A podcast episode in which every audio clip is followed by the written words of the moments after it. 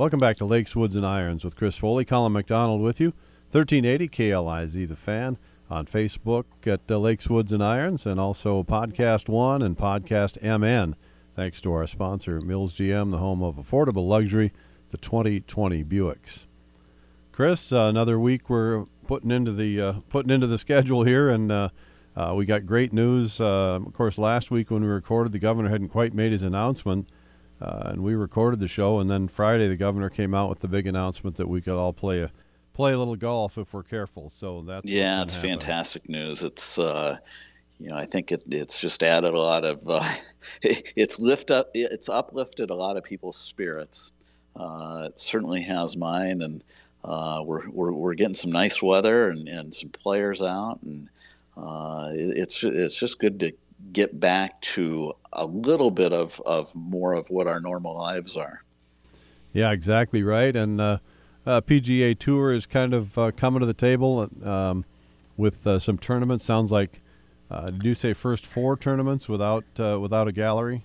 Right now, they're they're yeah the first first scheduled tournament is June 11th, which is the Charles Schwab Challenge at, at Colonial Country Club in Fort Worth, and you know, they're saying the first four tournaments. So the first the first three are in June. First one in in July are all uh, uh, are all going to be without fans. Uh, possibly the first tournament with fans would be the John Deere Classic in, in the Quad Cities, which is July 9th. And then a couple weeks after that, we've got the uh, the 3M Championship in Minneapolis. So be neat to see if we if we could get some fans. It'll be very strange having having PGA Tour events with uh, with nobody there, but uh, be sure nice to to get some sports back on TV. Boy, it could be a huge golf ratings if they're the first sport that can come back, and kind of the nature of the sport allows maybe for uh, golf would seem like maybe the natural one with uh, spacing and that kind of natural spacing of the game, and uh, especially with no galleries um, early could get some huge TV ratings, and, and we won't uh, we won't have to watch uh, the 1959 World Series again. That's right. You know, it's it's interesting, Mac. I, it, even without galleries, uh, they're saying with you know if you if you take the fields fields typically 156 players, so you got 156 players plus caddies. You know, so you got 312 players there. Plus, you've got all the support people and television people. There, there's still going to be about a thousand people uh, that it's going to take to put on a, a tour event. Uh, but you know, with the spacing and with the precautions, and uh, they're really working on um, how they're. Every player has to be tested every event. Uh, they're saying the PGA Tour needs a million test kits to to run the the season as scheduled, and uh, it, it's fascinating. It's a whole new world. It really is. That is. Uh, I, I just that's the number seems so extraordinary. A million test kits. Um, uh, right now, we're just trying to get them out to the rest of the country uh, as much yeah. as we can. Uh, yeah, it, I I wish I owned a, a, company that was in the test kit business. Right. Yeah. On also on schedule here uh, with the kind of the way it laid out on the calendar is the CRMC Classic at Cragun's. Uh, still looking pretty solid, I think. Correct. Yeah, I, the the latest I heard, uh, everything is a go. Uh, I think you know a, a mid-May decision is probably going to be made. Uh, what truly happens, and um, you know we're, we're, we're very hopeful that, uh, yeah. that the event the event is going to happen. Yeah, that's the Mackenzie Tour coming to uh, the Brainerd Lakes area, which would be fantastic. That's the uh, c- kind of the Canadian version of the Corn Ferry Tour, for lack of a better description, but they've got turned a lot of guys into the tour, and including Tony Finau. He started on the Mackenzie Tour, and lots of uh, pretty good names: Mackenzie Hughes and Nick Taylor. Corey Conners has come out of that uh, tour, so. Uh, some of these young guys are bound for the PGA Tour. Just have to make a stop here in the Brainerd Baxter area first. That's right. It, uh, the road to the PGA Tour starts in Brainerd.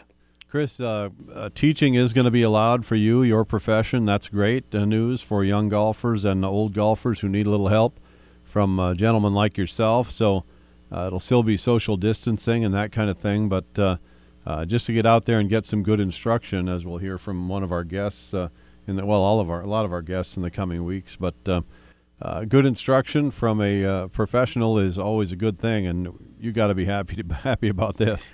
Yeah, I'll tell you, it, it feels uh, it really feels good to get get back to uh, what I love doing. You know, I, I, I got I got, got a lot of office work done and a lot of catching up done uh, over the past five or six weeks. But I, I, Monday I gave my first golf lesson in five weeks, and uh, I, I, think in the last thirty years I haven't gone about about more than four or five days without giving a golf lesson. So.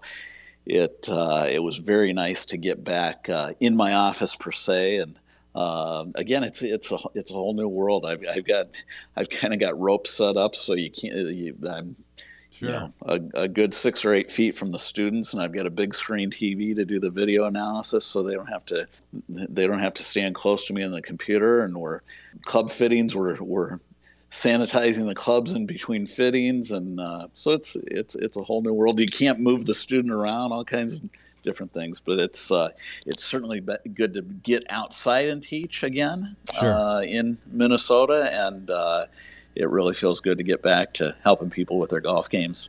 Couple great guests coming up today. Uh, Nick Bradley, a uh, very interesting uh, teacher and motivational speaker, and has worked at the corporate world now as well.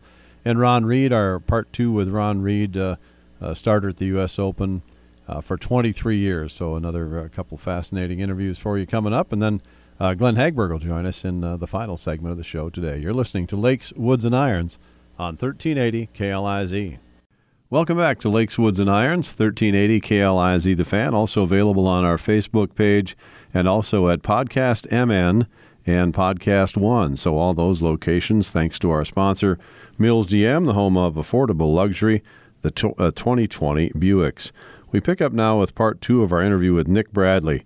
He's a mentor, an author, creative uh, thinker, and a mentor not only to golfers but also to executives now as he combines the corporate world with the world of golf. Here's Nick Bradley. He takes us behind the scenes at the Ryder Cup. Chris, I know you wanted to ask Nick a little bit about uh, his Ryder Cup experience too, because that's coming up kind of in our neck of the woods this year. Yeah, it's uh, hopefully end of September here. Nick, you've been involved in a couple Ryder Cups, and telling us about that experience and what your role was. Well, it was an absolute honour for Captain Paul McGinley to ask me to help him with uh, like the backroom messaging, and um, and really the, the, the psychology of the week for uh, that Ryder Cup in 2014. Um, yeah, I mean, it was, you know, he, he basically got the ideas from my books, which, uh, you know, use the powerful imagery and he said, look, you know, can you create six or seven images that, you know, will really fire the guys up? So that was one thing. But what we ended up doing was creating chronological images that would mean different things as the three days or, in fact, the week progressed. So, you know, for example, I created a really stunning image of Seve uh, with a very, you know, intense glare in his eyes and that was the last sort of image the guys saw before they walked onto the range, you know, and it said, Your mission is clear, look into his eyes. Uh, another image I, I did was a, a rock in a really stormy sea, and it said, Look, when the storm comes, we will be the rock.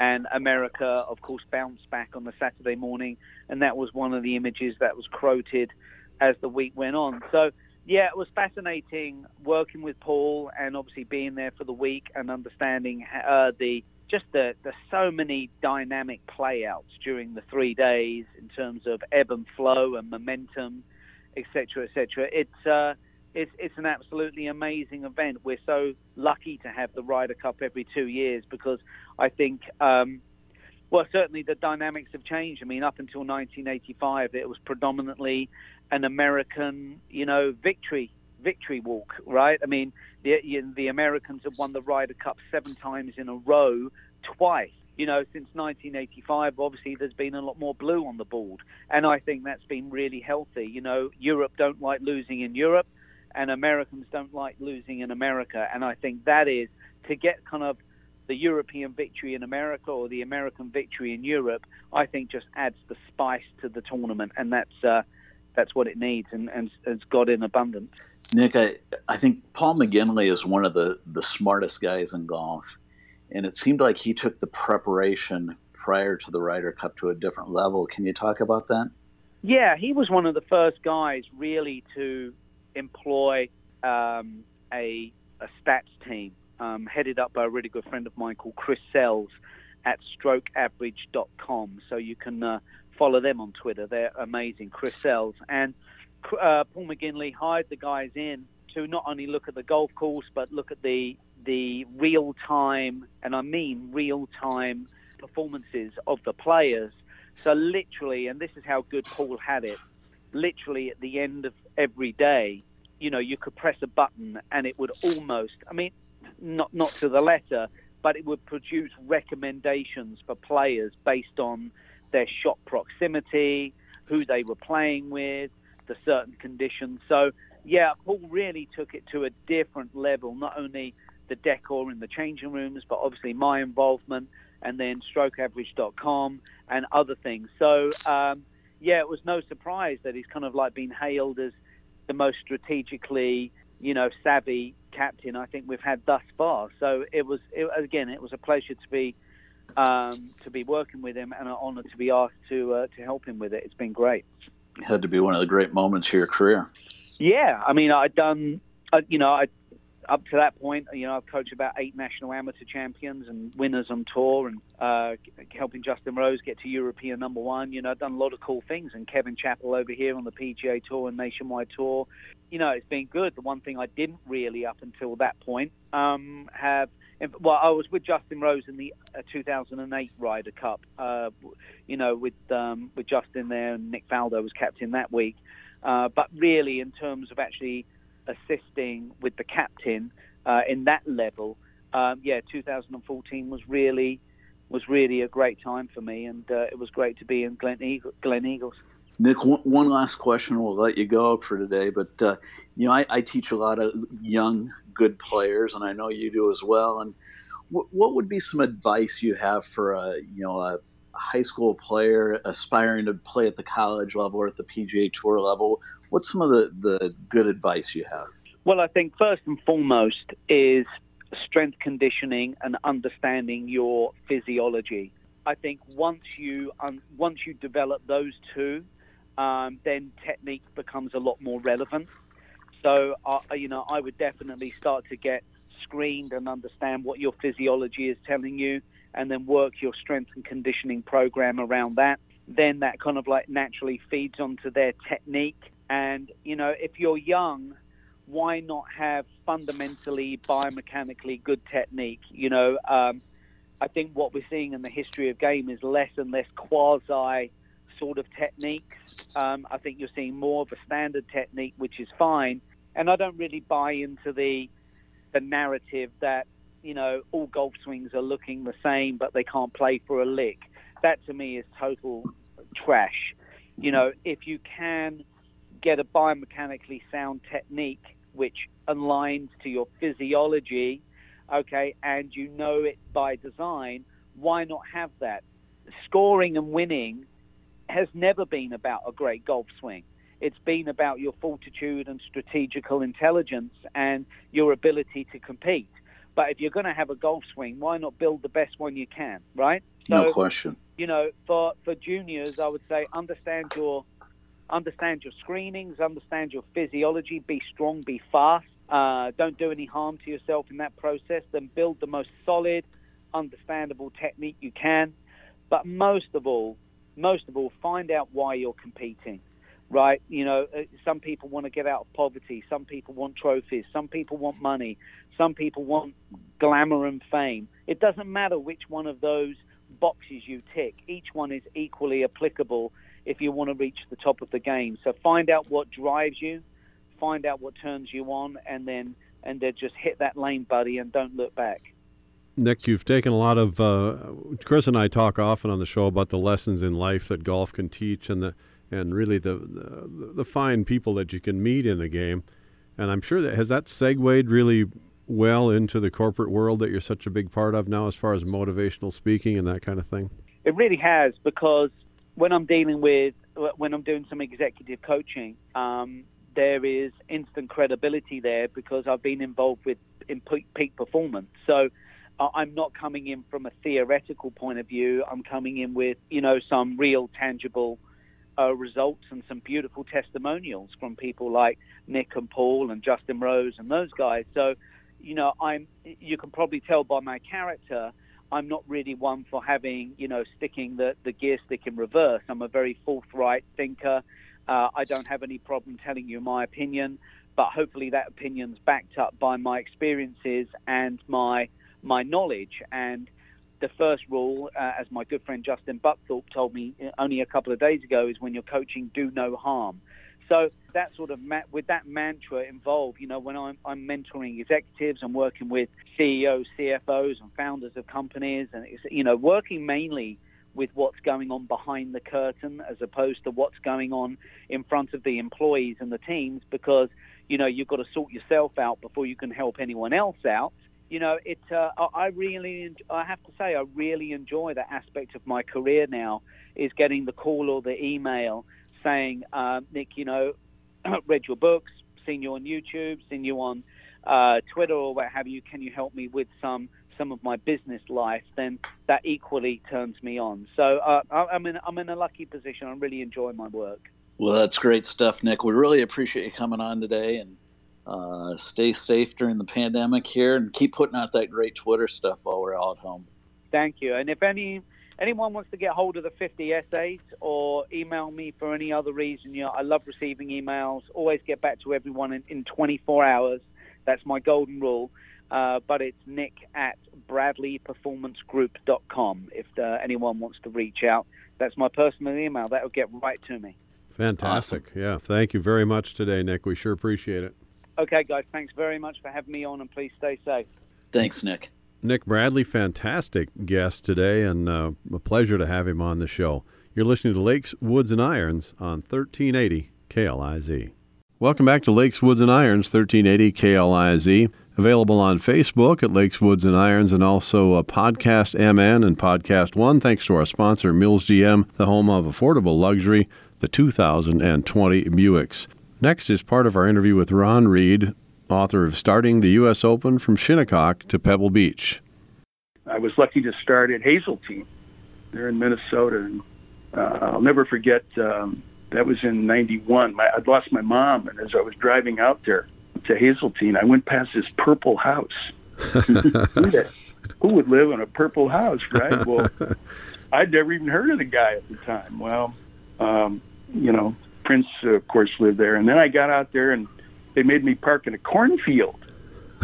I didn't have, I couldn't get through the gate. I had, and, but on the way, I heard this. Um, I heard a radio announcer saying, "This may be your only chance to see golf and see Hazeltine. Get out here early." This was on a Friday before the Open, and people, I'll never forget, people with bags and bags of merchandise were leaving, going to that same cornfield where they were parked and it was the biggest U.S. Open. I'm sure it was the, the first sellout. No kidding. Yeah. Yeah, '91, and um, I learned I learned from that. I learned I, I I learned what golf meant to the state of Minnesota. I mean, you know, I said to myself, "There's no better golf state," and I think the data would support that uh, with the amount of participation. I, along the way, I was I was looking for. Uh, I was looking for a site in Pacific Northwest that had never had the U.S. Open, and I was I had gone to seven, eight golf courses um, along the way, and finally I ended up uh, at this site looking at a big sand pile with the architect Robert Trent Jones and um, John Ladenburg, who was the head of the county there, Pierce County. And I looked at the sand dunes and I said, "Here it is.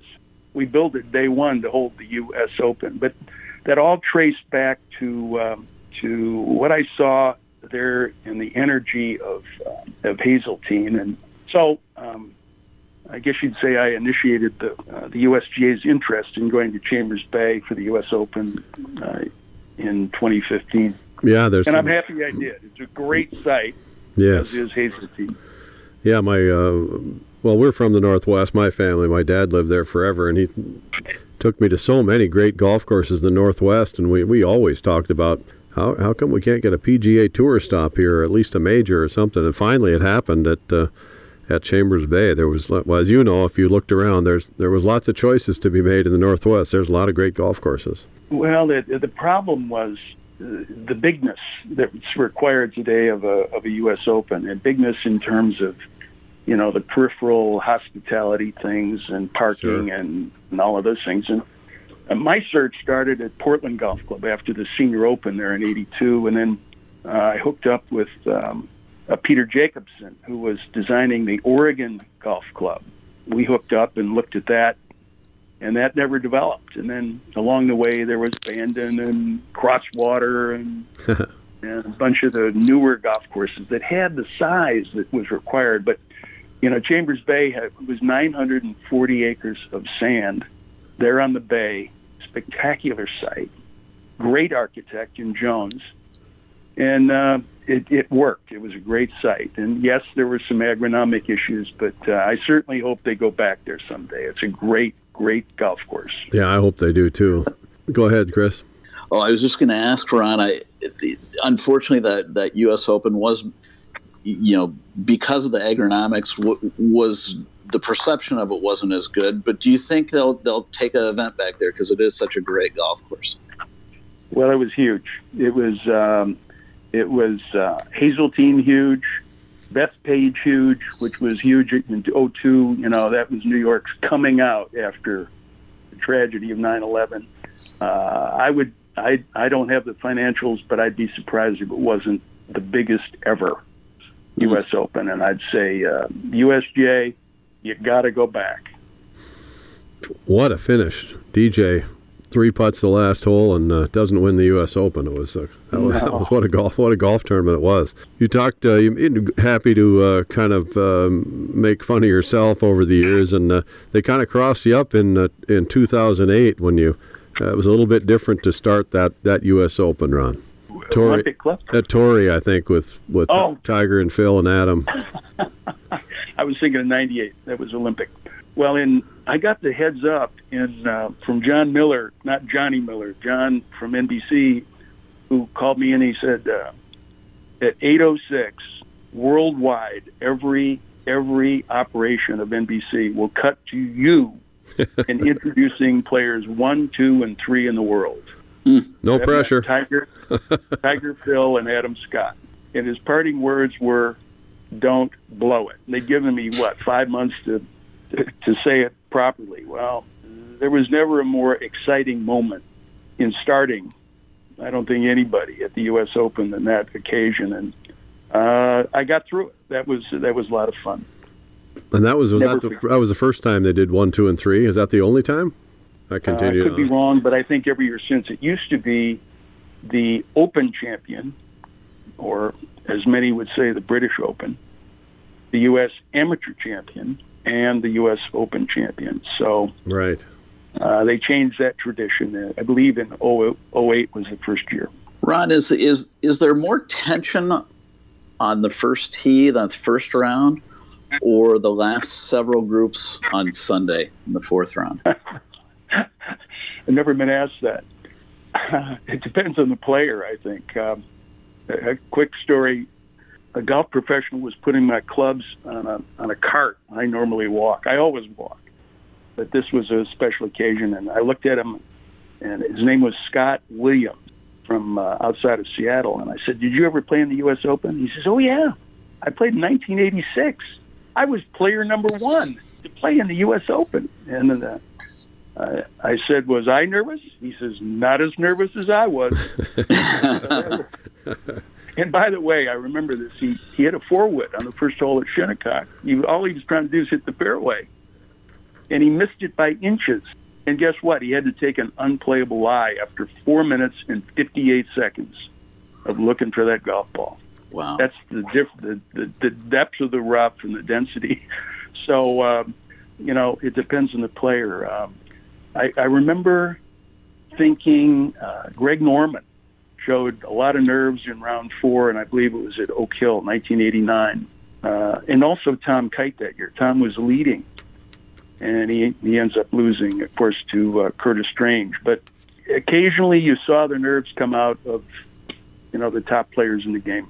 How about some of the talkers and some of the non-talkers? I know you say Tiger. Tiger w- never really said a word. He was so so full of concentration. Tiger, uh, we talked once on the tee at Shinnecock, and and uh, he he after a very brief conversation, uh, it ended. He was very focused, and he always was. And um, the chapter in in my book is called uh, "This Tiger Was." Yeah. This tiger was never a kitten. yeah. and I learned early on. I think he was uh, 16 or 17 when when there was, um, you know, he was he was a strong-willed individual. I learned that early on. Talk a little bit about uh, Roger Maltbie, your friendship with Roger Maltbie over the years. The, the, reason I'm interested, I'll just give you a little backstory. My uh, yeah. brother is an actor, and he uh, uh participated in some things with Anheuser Busch over the years, and and Roger was a celebrity golfer at a lot of the tournaments that they would go to. And somebody dropped out and couldn't play, so he's asking, okay, who plays? Because he's got a match with two NFL quarterbacks, uh, Dan Marino and one we won't name, who was a who, who was a poor sport. And uh, so Scott can play a little bit, and uh, uh, he picks up Scott just for the morning. So they tee it up the next day. And uh, Marino's a good golfer. I've, I've heard that before too. And uh, the other guy's having temper tantrums and throwing clubs, and uh, finally Maltbie says, uh, "You just try to hit it down the middle because these guys are done." He was he was kind of carrying him along, you know, like the match was fairly even after nine or whatever the case, but he couldn't take any more club throwing and swearing, so he just turned his game on to his to his real game, and uh, Scott said, he just buried him single-handedly over the last six holes, and that was it. but that's why I was interested because we got a little bit of a common connection there. But you were you've been friends with Roger forever. Uh, I've known Roger since uh, the early '70s when he won the uh, Northern Cal Amateur at Spyglass Hill, and you know he, Roger's the one constant in my life. He's he's he's never changed and um, talked to him actually uh, last Sunday. I, he just was in my thoughts, and I called him about the book. He hadn't seen the book, but he's in it. And um, one of the stories I tell is about Roger. Uh, he came to the tee at um, Bethpage. It, the players were not recognizable names.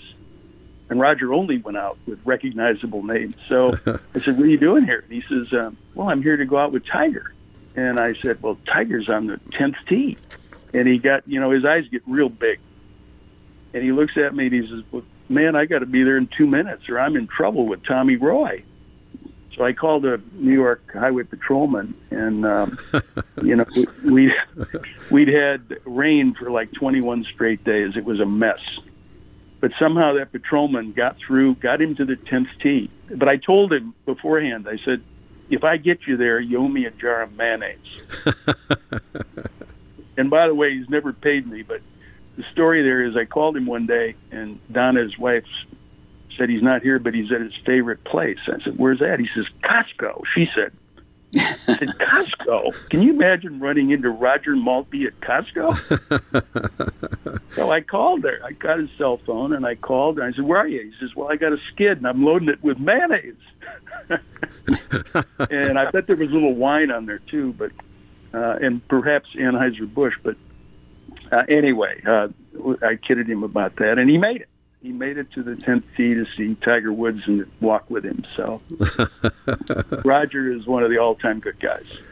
Ron, Chris, and I have a segment on the show, the 19th hole, and it's um, uh, sponsored by Tito's Handmade Vodka here. And uh, and uh, before the show, you had talked about you and Chris have some uh, some common ground in Scotland, and and uh, why don't you describe for our listeners the perfect lunch? The perfect lunch would be uh, in in the big room at the Royal and Ancient Golf Club. We might have a, a, a favorite beverage there, and then uh, enjoy lunch upstairs. And a perfect lunch would include um, perhaps uh, a variety of red and white wines, and then uh, only the Brits, uh, it seems, they they can go down and have a coffee and maybe a Kümmel. I'm in, Ron. you can. I, I, think you know about that tradition. you can I relate, do. Chris. yeah, I introduced. Um, I've introduced uh, several players to, but David Duval had never had Kümmel, and I introduced him to Kümmel there. So um, and Matt Kuchar, I believe, as well. So um, uh, there are players um, who have now enjoyed the Scottish drink. Actually, I think it's made in Germany, but uh, Kümmel is a great tradition of Scotland. Yes, it is. Duval, a great reader, you said he was a, a good uh, guy to recommend books to, and vice versa, I suppose. You know, I, I I didn't talk to the players unless I sensed they wished to, to chat, and uh, uh, David was one of those, as Lucas Glover. Um, and uh, occasionally, if there was a little time to kill and they seemed to want to talk, I'd say, "Give me a good book," and they never let me down. Those are two fellas that uh, did a lot of reading, and I'd take notes. Uh, and then the final instruction that I would give all the players was, um, "Gentlemen, please count your clubs."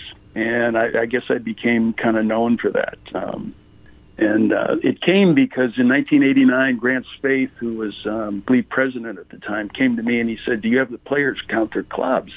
I said, "Grant, this is the big leagues. You don't need to do that." And he says, "Ron, if one player goes off here with too many clubs, you'll find yourself in the little leagues." So I got to. Over the next 21 years, I uh, reminded the players to count their clubs. Anybody ever take one out or put one in? You know, um, thank you for asking. Uh, Dave Eichelberger. Yeah. Uh, I was starting at uh, Des Moines Golf and Country Club in 99 U.S. Senior Open, which was huge in Des Moines, Iowa. It was as big as any U.S. Open. And final round, Dave, uh, excuse me, his caddy came to me and he said, We've counted our clubs. He, the caddy disappeared. And next thing I knew, Dave was there with a putter and they had recounted the clubs and found an extra club. Sure. And uh, so I hid the club away in my tent, and guess what? Dave Eichelberger won U.S. Senior Open there at Des Moines Golf. How about that? And uh, he told the press, he says, "I won it because of that." So I naturally I felt good about that. Yeah, that's not bad. That's kind of a that's kind of a win for you. You're listening to our interview with Ron Read author of Starting the U.S. Open from Shinnecock to Pebble Beach. You can find uh, Ron's information at ronread.com. Get yourself an autographed copy of this uh, great book, also available on Amazon. We'll be back with more from Ron in the coming weeks. You're listening to 1380 KLIZ, Lakes, Woods, and Irons. Welcome back to Lakes, Woods, and Irons with Chris Foley, Colin McDonald with you. Available now on our Facebook page as well, and also uh, Podcast One and Podcast MN. Thanks to our sponsor, Mills GM, the home of affordable luxury, the 2020 Buicks. Chris, special special guest, good friend of ours. I'll let you uh, do the introductions. Yeah, welcome. Want to welcome to the show the head golf professional at Madden's Resort, Glenn Hagberg. Glenn, thanks for uh, thanks for taking the time. Hi, Chris. Hi, Mackie. Thanks for having me. Yeah, you bet, Glenn. Everybody got a smile on their face this week when the governor said we could golf. It's not exactly like it was, but uh, uh, we were kind of joking, get out the first uh, nine holes, even though it's the normal time of year when we'd be starting at almost all area courses. You still kind of feel like you're getting out of jail when you get out there and swing. I agree. That was certainly good news last Friday, and um, well, I think that I was I and we were like most. It uh, caught us a bit by surprise. You know, quite honestly, uh, I felt like that week prior on the Wednesday uh, governor address, the the Minnesota PGA and MGA had kind of said, you know, you might want to tune in to the governor's address, wink, wink, like, uh, you know, and and so you know, I, we were fully expecting that uh, we were going to be opening golf courses the week prior, yeah. and then uh, we we got on and the stay at home got extended until May 4th. So, wink, um, wink. anyways, yeah, yeah, right.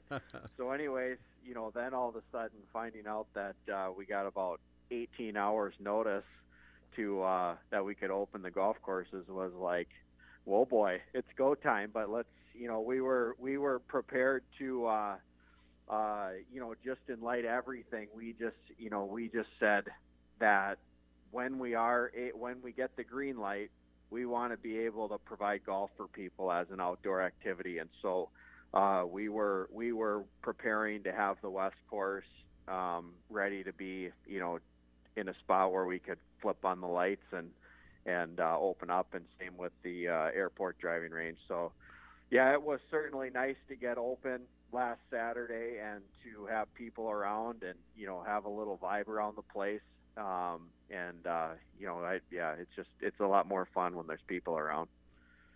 That is for sure. The, the, the only disappointment in opening up the West for me, Glenn, was that uh, now I don't have my driving range in my backyard. I had the mat Sorry there and was that. just firing balls down the fairway all day. So I had to, uh, but at least we got our driving range open now as well. So Well, maybe But, uh, maybe it could just maybe we could close holes ten and eleven for you and keep your backyard there, and we could just send everybody up the road to twelve and tell people sorry. I, I, I don't mind. I, I don't mind sharing my yard. Oh. it's it's good to see some people. So, Yeah, but no, it's true. it's certainly uh, it's certainly a welcome reprieve to be open and um, you know just have some decent weather and, and, and get out of the house and, and swing the sticks. So so you've got Pine Beach West open now, and uh, what what's your what's your schedule on the, the East Golf Course and the Classic? Well, the East Golf Course will open with the resort, and so the resort will open, you know, after May 4th uh, is the plan right now. And so, uh, as of right now, we're planning on May 6th for the East Golf Course and Social Nine, and then um, the Classic. Uh, we've got to make a final decision on that. Um, you know, it's going to be sometime the first week in May. I'm, I'm not sure if we'll get open on May 1st or not, but uh, you know it'll it'll be sometime that first week in May. So More the natural time frame, really, for the classic, Lenny, just based on the on the nature of the course and things. yeah, that's right. Um, May 1st May 1st was our scheduled opening date this year, anyways. Um, the courses were the East and West were scheduled to open on April 24th. So actually, the West is opening early. Um, and you know the East got pushed back a little bit, but uh, yeah, everything you know, all in all, actually is kind of right on schedule. Yeah, re- really, actually, probably the earliest opening date for Pine Beach West in many, many years. Yeah, yeah, absolutely. There was, uh, yeah, I think three years ago we kind of changed the approach a little bit. Ben Ben's been a little bit more excited about getting the courses open in the spring and just getting people playing. So, um, yeah, I think we opened just a little bit earlier, maybe three years ago. But then, of course, last year and the year before, we had we were getting those uh, like 12 inch snowstorms in mid-April. So. So you know, so some really, really good news when you said the you know the the resort opening and and that we got from from the governor's office uh, uh, yesterday. We're recording this on Wednesday. That came out on Tuesday. Is that resorts will be able to open? There's still a, a lot of unknowns on how we'll be able to open and operate, but that's uh, that's huge news for for everybody in the in the Brainerd Lakes area. Yeah, it was nice that he addressed uh, hotels and resorts specifically, and and uh, our our uh, you know Zoom meetings that we've been having with the department heads at nine o'clock every morning was you know far more upbeat than any that we've had in a while. Getting that news, and and uh, we're anticipating that we'll get some news about restaurants here, um, you know, possibly today, and uh, you know hopefully that's going to be good news. So. Yes, indeed, and so many. I mean, so many. You guys are such a family resort that, I mean, the people we're already trapped inside with are coming to the resort with us. So it's it's not like it's that big a change in personnel. Yeah, as, yeah, far, as far as who you're around is what I mean, is, and closeness, that kind of thing. yeah. You know, you know, Glenn. On a uh, on a on a on a really serious note, I mean, we're we're so lucky to have golf open and available in Minnesota now, and um, I think I think I, I read this morning that 48% of the golf courses in the U.S. are open and operating right now. You know, under under some pretty strict guidelines, and you know, along that line, I, I think we we really have to stress to golfers that we really have to respect this and respect the game and and respect these you know physical distancing, social distancing, and and that um, us as golf course operators are, are really going to have to be a little bit stern in how we how we operate so that we don't get closed back down and aren't going to be able to opt for golf. Yeah, absolutely. And I think you know, as a as a course operator, as a PGA professional, uh, you're you know, I'm we are paying attention to those messages uh, and receiving those loud and clear. Um, and now, and now it's our responsibility to uphold our end of the bargain, and um, you know, really relay. I feel relay to uh, our golfers in the area that you know this isn't this isn't normal golf. You know, this isn't normal golf course opening. This is you know uh, we're like we're allowed to open our doors or open our facility uh, in a restricted manner. So you know it's not it's not the normal deal. This is an opportunity for people to get outdoors and uh, um, yeah, treat know, it be able to treat get it like some fresh the, air and treat it like the privilege it- that it is right now. Right. yeah, It's, it, absolutely is a privilege. So it's it's it's not business as usual, and I, I think people when when they come to the golf course, if they haven't been there, they're they've got to expect a few things. One is is that if they're riding, there's only one rider per card unless they're from the same household.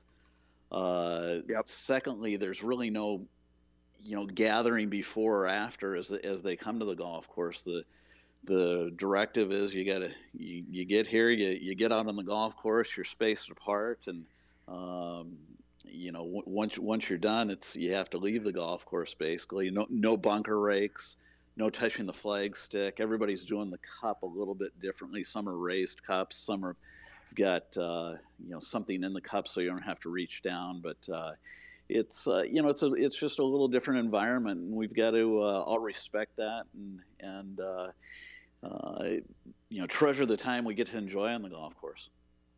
Yeah, absolutely. You said it perfect, and those are the minimizing all those touch points and and uh, um, you know, kind of getting in and playing, and then heading out is the is kind of the deal. So People finally appreciate my slice, Glenn, and don't worry about Mac. He's way over there.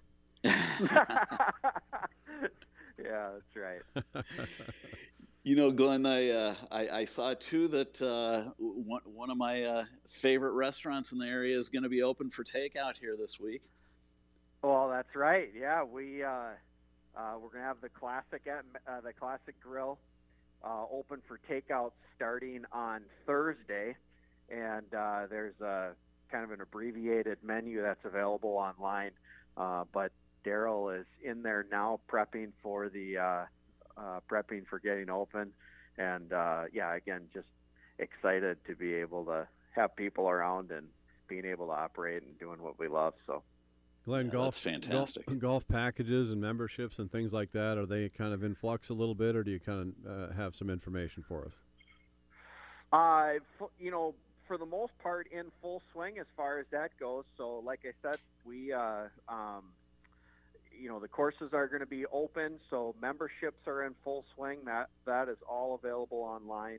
Uh, golf packages. Uh, we plan to have the resort open, and even if we have some restrictions on, um, you know, food and beverage, uh, we will have uh, takeout food for people to um, uh, you know, so we'll we'll get people fed and and entertain them and provide the same uh, Madden's hospitality as we have for 91 years. So, Nice. um, so yeah, so every so so tee times memberships, golf packages, everything is uh, is uh, up and running and available. And uh, you know, events we're we're we're plan we're planning on our parent child tournament. Um, at the end of May, we may have to uh, modify that slightly, and you know, possibly, or you know, go to a tee time start, or you know, just figure out how we're going to uh, um, space people. But uh, but you know, that's sure a, a fun time of the year, and and uh, you know, we want to we want to keep those traditions alive. So Uh, that's great stuff, Glenn, and uh, it's great to uh, it's great to have you on, and great to be open. yeah, absolutely. Well, thank you guys very much for having me.